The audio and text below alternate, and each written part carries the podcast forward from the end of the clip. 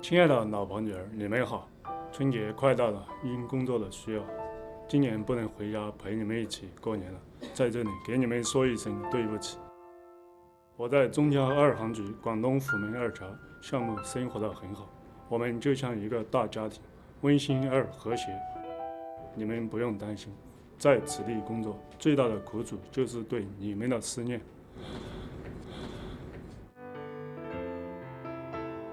我是多么的想和你们共享天伦之乐！